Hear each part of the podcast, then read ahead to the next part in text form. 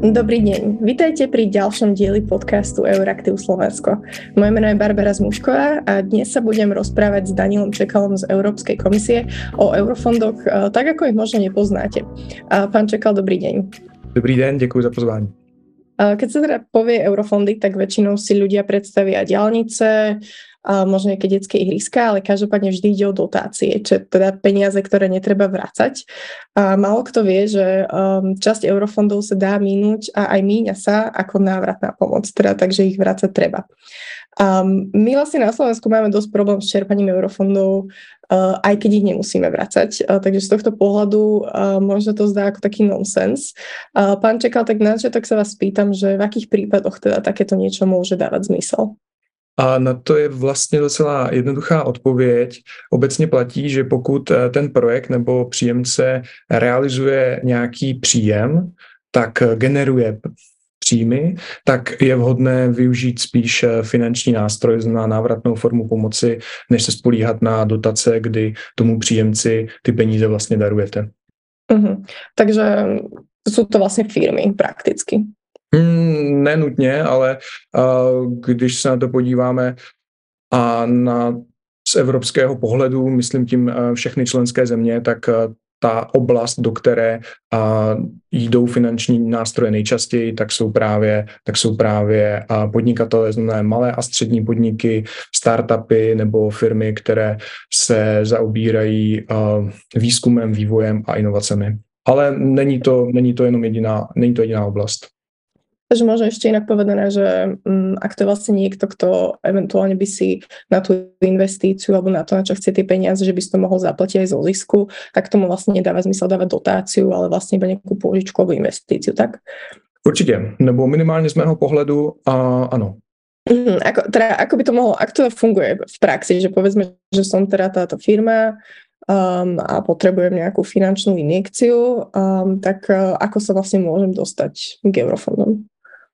Hmm, tady bych možná začal tak, že vlastně, hmm, když se řeknou evropské fondy, tak eh, tak my vlastně označujeme eh, v Česku a na Slovensku kohezní politiku, potom se schovává ještě mnohem víc věcí na té evropské úrovni a zjednušeně, ale vlastně tak to je, a členská země se dohodne s Evropskou komisí, za co eh, bude ty peníze z kohezní obálky utrácet, kam ty investice budou směřovat.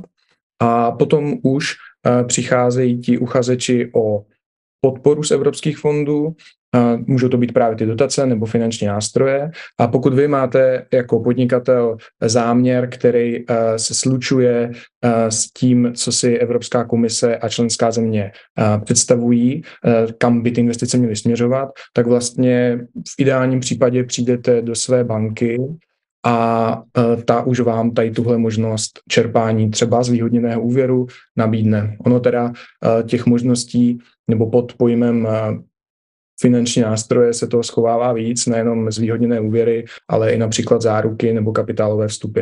Ale pokud se bavíme o zvýhodněných úvěrech, tak k tomu nejčastěji třeba i taková zkušenost Česka dochází vyloženě v těch komerčních bankách, nejenom v Národní rozvojové bance, kterou máme my a kterou máte určitě i vy na Slovensku.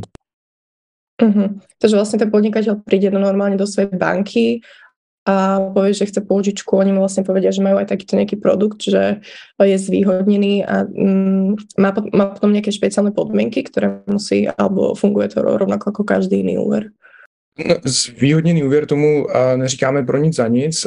Zvýhodněný znamená, že ty podmínky jsou lepší než u komerčních úvěrů a většinou těch parametrů je tam samozřejmě hrozně moc, ale ty základní jsou a úrok, to znamená, že ten příjemce pak vlastně splatí nebo přeplatí méně, než by tomu bylo u komerčního úvěru a je tam třeba nějaká možnost odkladu těch splátek po nějakou dobu.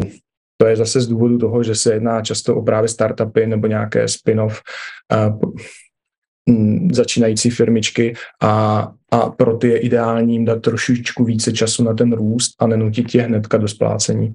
Takže takhle to funguje, ale ta motivace je možná trochu jako úplně opačná, protože ty banky se normálně zdráhají um, třeba ten úvěr poskytnout, přestože se jedná o zajímavý podnikatelský záměr, se teda bavíme o tom uh, podnikatelském sektoru a právě ta podpora z evropských fondů ve formě finančního nástroje zvýhodněného úvěru uh, motivuje tu banku, uh, jakoby nakopne k tomu, aby, aby ten úvěr poskytla. Takže Máme vedle sebe vlastně dva úvěry. Jeden je z evropských peněz, který je zvýhodněný, je tam nižší úrok, může být nulový teoreticky, je tam odklad těch splátek a ten úvěr ale nestačí na celý ten podnikatelský záměr, pokryje jenom část toho, toho záměru, těch plánovaných nákladů a na tu druhou část už je poskytnut eh, komerční úvěr té banky za tržních podmínek, a proto to vlastně ty komerční banky dělají, protože oni k tomu přilepí tu svoji část. Takže proto je to výhodný i pro ně a vlastně vyhrávají, řekněme, obě strany, nebo všechny strany,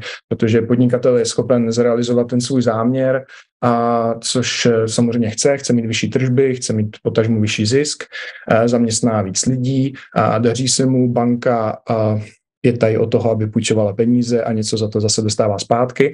A Evropská unie zase chce podpořit nějakou strategickou oblast, a, takže je vlastně taky spokojená, když se to podaří. Kdyby do toho ty evropské peníze nestoupily, tak se nezrealizuje nic. Banka má peníze, aby je půjčila, ale nepůjčí je, protože vyhodnotí toho klienta jako příliš rizikového bez té podpory evropské. Eh, podnikatel nezrealizuje ten svůj záměr, takže má nižší tržby nebo, nebo vlastně vůbec nezačne podnikat. A Evropská unie zase eh, prostě pořád se jí ne, nedaří a odbourat to tržní selhání, kvůli kterému vlastně vstupuje na ten, na ten trh a zapojuje ty veřejné prostředky tomu soukromému sektoru. Keď sa teda bavíme o tom, že je to návratná pomoc, tak povedzme si, že ten podnikateľ napríklad v tomto prípade tie, už celý ten úver splatí, tak čo sa vlastne stane potom s tými peniazmi? To je, to je skvělá otázka, to je jedna z výhod eh, finančních nástrojů oproti dotacím. A tam si trošičku právě pomůžu hnedka tím srovnáním. Je to tak, že u, u dotací funguje to, že když podnikatel, bavme se teda o těch podnikatelích, tu podporu získá, tak jsou mu peníze převedeny na účet a tam vlastně ta jejich cesta končí. A zatímco u finančních nástrojů to funguje jinak. A vy získáte úvěr, ten splácíte a ty peníze, které, se, které splácíte, se dostávají zpátky do toho finančního nástroje a jsou poskytnuty dalším příjemcům, třeba mě nebo komukoliv dalšímu, což vlastně znamená to, že jedno euro to samé euro, podpoří hned několik, několik příjemců, několik projektů, zatímco u dotací je ten poměr jedna ku jedné. Jedno euro směřuje k jednomu příjemci na jeden projekt a tam vlastně ta jeho cesta končí. Takže, takže ty peníze, tomu se říká revolvingový a efekt těch finančních nástrojů se vlastně pořád točí dokola. A, a je tomu tak několik let, takže to je, to je jedna, jedna z velkých výhod finančních nástrojů, které mají oproti klasickým dotacím. A možno, aby, aby som vlastne, znie to vlastne veľmi dobre, že možno znovu to tak otočiť, že prečo um, by ale nebolo dobré, aby úplne všetky peniaze z Európskej únie uh, išli uh, tak na návratnú vlastne formu pomoci. Protože ne všechny mm, projekty uh, generují příjmy nebo mohou generovat příjmy. Představte si, protože my se tady často, teď, teď hodně se bavíme o podnikatelích, ale finanční nástroje se používají i, i v jiných oblastech a mm, což je super, ale ne vždycky je to možné. Narážíme na nějaké limity, takže například uh, neziskovému sektoru um, nebo sociálním podnikům úplně nemůžete ani nechcete poskytovat, uh, poskytovat tuhle formu pomoci, prostě chtít po nich, aby vám ty peníze vrátili nebo aby, aby vám vrátili ještě víc, to znamená ten úrok. Takže ty, ty limity jsou dány dost vlastně tímhle. A, a to je, to je nejčastější, nejčastější příčina toho, proč uh, nevidíme finanční nástroje častěji no, kolem sebe. A vy ste teraz spomínali, že uh, tie peniaze majú ísť do nejakých um, konkrétnych uh, vybraných sektorov. Um, teda povedali sme si, že môžu to byť podnikateľ, nejaké startupy, ale ešte kto je taká cieľovka, že koho chce Európska únia týmito finančnými nástrojmi podporiť? Hmm, Úplně převládající oblast uh, jsou malé a střední podniky, jak jsme si právě řekli. Jsou to, jsou to startupy a jsou to firmy, které se zabývají uh, inovacemi, vývojem a výzkumem, ale pak, jsou to, pak je to oblast uh, v celku velká a to jsou energetické úspory. Nejenom teda zase nějakých jako podnikatelské budovy nebo výrobní haly, ale jsou to i veřejné budovy, budovy institucí, školky, cokoliv si vlastně dokážete představit.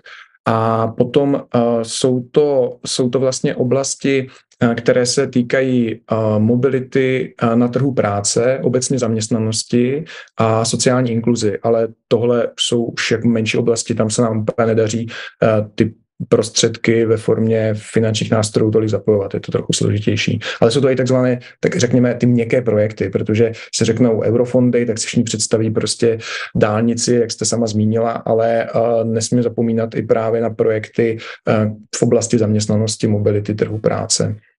Takže keď si to rozmeníme na drobné, tak keď ste hovorili o tom energetické úspory, tak uh, napríklad nejaká verejná budova, nejaké ministerstvo môže teda čerpať finančný nástroj napríklad na zateplenie alebo na nejaké, um, nejaké solárne panely? Mm-hmm, samozřejmě záleží, já neznám úplně situaci na Slovensku, ale v Česku to tak funguje a funguje to určitě v jiných zemích, ty parametry prostě jsou různé, ale je to přesně vlastně tak, vy realizujete nějaké energetické úspory a pak vlastně z těch úspor vy platíte měsíčně X na, za, za elektřinu a realizujete ty úspory, na to získáte úvěr, eh, díky tomu se vám ty náklady na energie sníží a z toho rozdílu pak splácíte ten, ten zvýhodněný úvěr, který se na to dostala. Tohle platí hodně u soukromého sektoru, ale postupně se to dostává i uh, do toho veřejného. Takže je to tak. Nebo to může být třeba budova, která, eh, kterou vlastní stát, ale provozuje, ale která ten zisk realizuje. Může to být třeba, řeknu příklad, teď nevím, jestli to tak je, ale jako modelově hotel Thermal eh, v Karlových Varech v Česku, eh, který je známý kvůli Mezinárodním filmovým festivalu, tak myslím si, že ho vlastní ministerstvo financí, prostě jeho vlastní stát, ale ten hotel sám o sobě by měl generovat příjem, měl by generovat nějaký zisk a takže pokud tam budeme realizovat nějaké energetické úspory, tak je ideální použít finanční nástroj spíše než, než poskytnout dotaci. Um, a vlastne teraz sme sa bavili skôr o tých pôžičkách, ale vlastne spomínali ste, že to môže byť aj formou kapitálovej investície, tak uh, v praxi tam to ako môže vyzerať? To jsou zase mm, firmy eh, nebo startupy, které uh, jsou v té fázi, kdy zatím rozvíjí tu svoji myšlenku, ten, ten záměr. Uh, je to většinou nápad, který má potenciálně hodně, um, může být může mít vysokou, vysokou, bavíme se o, o produktech nebo službách, které mají mm, vysokou hodnotu, ale, ale ten úspěch je hodně nejistý a hlavně tady v té rané fázi. Taky jsou, to, taky jsou to společnosti, které nemají vůbec čím ručit. To znamená, že ta banka eh, nebo soukromý sektor ty prostředky neposkytne, protože prostě v případě neúspěchu si nemá co vzít. Není tam právě ta tovární hala, to vyrobené auto, to prostě cokoliv si dokážete představit. Takže v těchto, eh, v těchto případech může, eh, můžeme prostřednictvím finančního nástroje kapitálově eh, do té společnosti vstoupit, podpořit tím její růst a jakmile se etabluje, stabilizuje, tak z ní zase vystoupíme a podpoříme jiný, a jiný projekt, jinou firmu, jinou společnost. A zase vlastně platí to, že ten revolvingový efekt platí i tady, nejenom u toho zvýhodněného úvěru, protože ty stejné peníze podpoří několik projektů. Je to samozřejmě rizikové, ale to je podstata i těch finančních nástrojů. Ehm, jde o to, že zkrátka eh, to, to je ze své podstaty to tržní selhání. Ten trh tohle dokáže vyřešit sám. My všichni uh, bychom chtěli, aby tady fungovaly uh, firmy s vysokou, které vyrábí produkty a služby s vysokou přidanou hodnotou, ale většinou je to hodně rizikové. A prolomit to právě můžeme díky finančním nástrojům. Ale vždy sa tam vlastne ráta s tým, že ten štát v nejakom momente odtiaľ vlastne vystúpi, že nebude vlastne navždy akcionárom v tej firme alebo tak. Ano, ano, přesně tak, počítá se s výstupem. Není to vlastně záměr, znovu, je, vlastně je důležité vždycky přemýšlet o tom, k čemu ty finanční nástroje mají sloužit. A oni mají podpořit, podpořit uh, ten, ten projekt, tu myšlenku v tom zárodku, kde je nejvíc zranitelná a, a potom vlastně vystoupit a podpořit další. Tam není nějakým cílem realizovat zisk, to by ten stát nebo ta Evropská unie měla dělat jinak. To ona nechce na tom vydělávat. Ona samozřejmě chce prodělávat, co do peníze nás všech, ale zároveň uh, není záměrem se na tom nějak obohacovat. Takže to není primárním, primárním účelem ani tohoto typu finančního nástroje.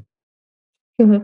A aké teraz máte možno skúsenosti v Česku s tými finančnými nástrojmi, že kam sa možno dávajú najviac a či, keď sa rozprávame už o tom risku, že či sa ukazuje, um, že, že to funguje, že tie firmy um, to dokáže nejako podporiť, alebo či viacej prevládajú tie nejaké možno zlyhania.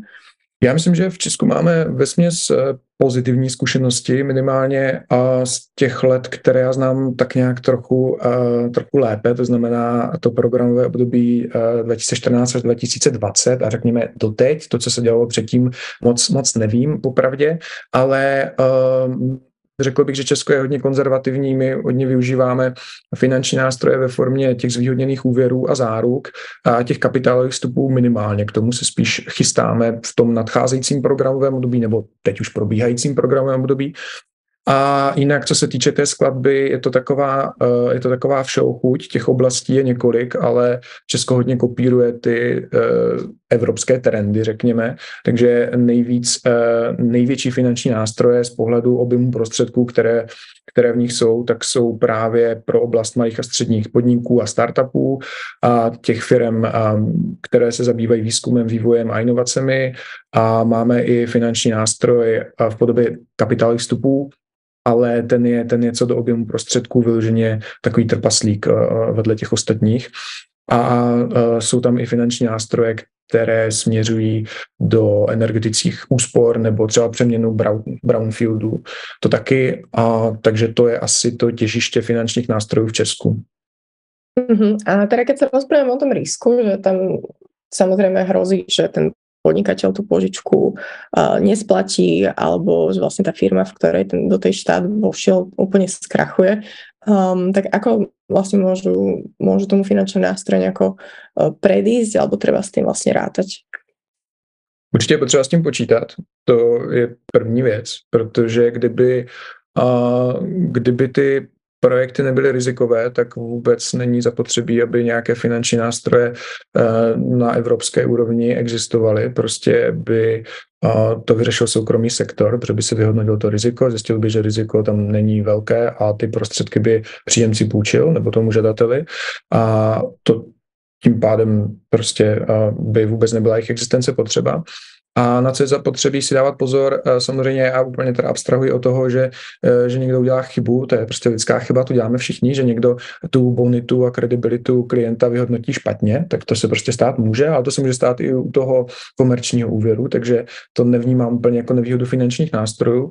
Co možná je trochu, eh, je trochu problém finančních nástrojů, a teď nevím, jestli to řeknu úplně srozumitelně, ale když se vám nepodaří, když se vám nepodaří jeden projekt podpořený formou dotace, tak se úplně nic moc neděje. Vám se podaří jako státu ty prostředky vymoci. A jak je vymůžete, tak je zkrátka použijete na jiný projekt dáte jinému příjemci.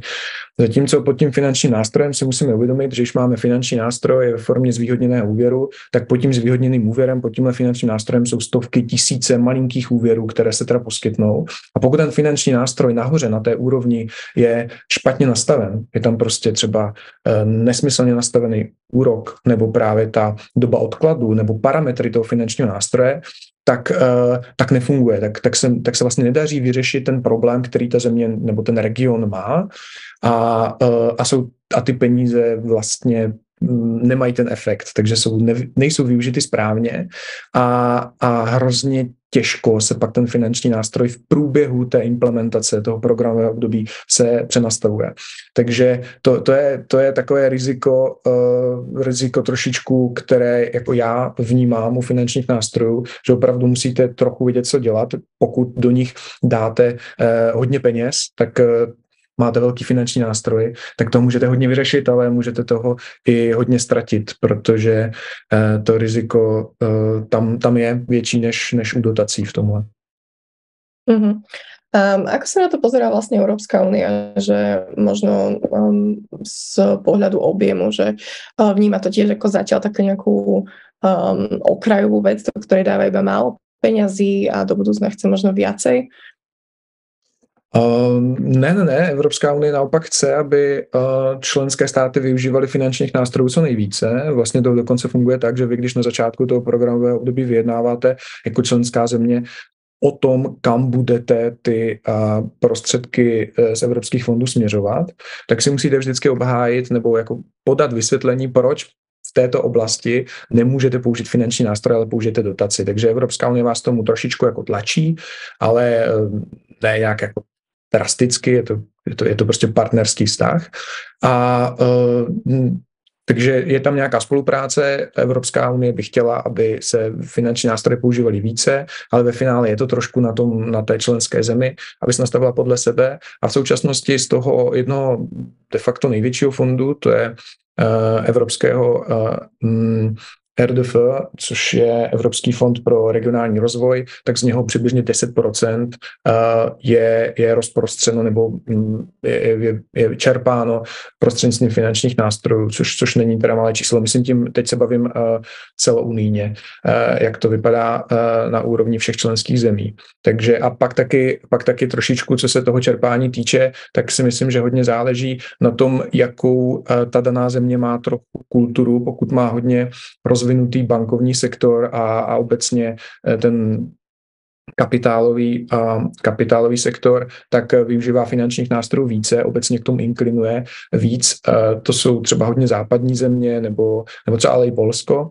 A naopak my teď mluvím hodně o Česku, kde nejsme úplně tak zvyklí na to, nemáme úplně eh, v Praze velkou burzu, která, kde by, byla, kde by byl velký počet titulů, tak zkrátka tam eh, toho, tam, tam jsme spíš takový, řekněme, konzervativní, staromódní a, a držíme, se, držíme se víc eh, těch, těch jednodušších věcí, co známe, co jsou dotace nebo případně ty zvýhodněné úvěry a, a není tam tak velký prostor pro, pro pro něco inovativnějšího. A možná ještě, ještě poslední věc, taky hodně záleží na tom, hmm, kolik těch prostředků ta daná země z těch evropských fondů má, protože Evropská komise vždycky naporcuje, má na to klíč, eh, kolik, eh, kolik prostředků připadá jaké zemi a když těch prostředků máte málo, tak právě se snažíte využívat víc finanční nástroje, protože, protože potřebujete jak si nabalit ty peníze, realizovat víc projektů a zjišťujete, že máte vlastně prostředků méně, než jste měla před, před pěti, deseti, dvaceti lety. Takže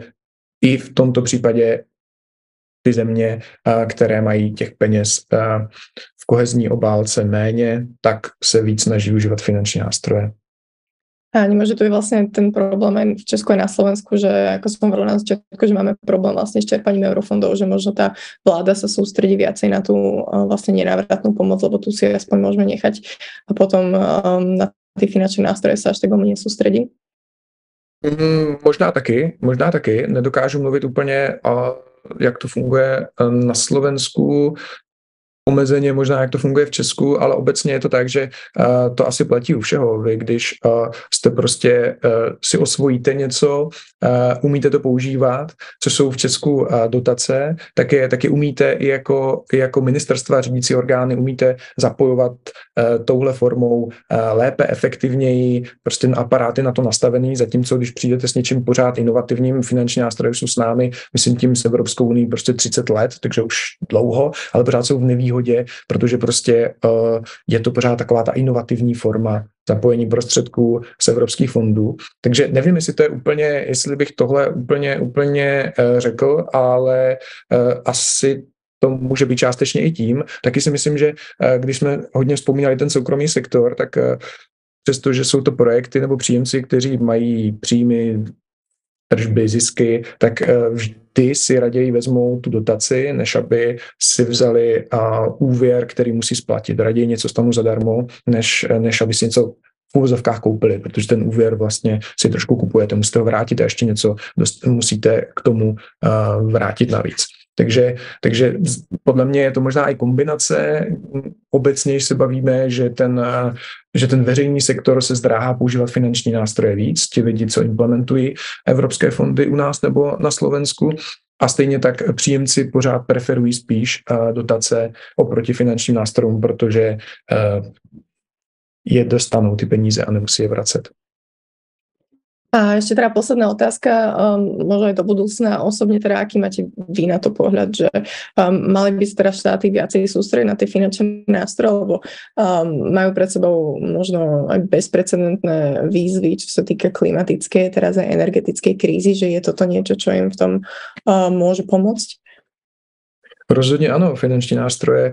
Uh, to je prostě cesta, jak uh, jak, jak si rozmnožovat ty evropské peníze a v kohezní politice těch prostředků bude méně a méně a méně, takže se nabízí prostě jít cestou finančních nástrojů. Já zase nejsem úplně nějaký fanatik, který by tvrdil, že eh, na všechno je mm, nebo jediná možnost, jak použít evropské peníze, je eh, formou finančních nástrojů, ale určitě, určitě je to dost podceňovaná oblast, takže eh, můžeme, můžeme tím zkrátka vyřešit ledacos, například to, že těch evropských prostředků, myslím tím v kohezní politice je méně. Pak taky je ještě možná jedna věc, kterou bych téhle souvislosti dodal, že ta zainteresovanost těch, těch příjemců je u finančních nástrojů vyšší, protože to souvisí s tím, jak se tady bavíme celou dobu, že v momentě, když něco stanete zdarma, tak k tomu nemáte takový vztah a nevážíte si toho tolik, jako když si něco koupíte. A u finančních nástrojů tohle platí taky, takže vy samozřejmě dotaci nedostanete zdarma, vy prostě musíte splňovat podmínky a, a musí se jednat o oblast, kterou chce Evropská unie, potažmo ta členská země podpořit, ale pak to dostanete vlastně zdarma. A zatímco u finančního nástroje ten máte jenom půjčený. Takže ta zainteresovanost obecně se ukazuje, že je vyšší, to znamená, že ty projekty jsou kvalitnější. Takže i to je důvod, mm, proč používat víc finanční nástroje. Těch prostředků bude do budoucna méně a zároveň uh, ty projekty takže pojďme využívat víc finanční nástroje, které nám umožní otáčet ty peníze a podpořit víc projektů, víc příjemců a zároveň pod, nám budou vznikat eh, kvalitnější projekty, protože u finančních nástrojů máme větší, větší zájem na to, aby se ten projekt podařil ve srovnání s dotacemi. Uh, hovorí Daniel Čekal z Európskej komisie. Ďakujem vám za rozhovor. Děkuju. A ďakujem aj našim poslucháčom za pozornosť. Ak vás téma finančných nástrojov zaujíma, a viacej informácií o zopa príkladov z praxe zo Slovenska nájdete u nás na webe Euraktiv Slovensko. A tento podcast pre vás pripravili Barbara Zmušková a Filip Klinovský vďaka podpore Slovak Investment Holdingu. Do aj na budúce.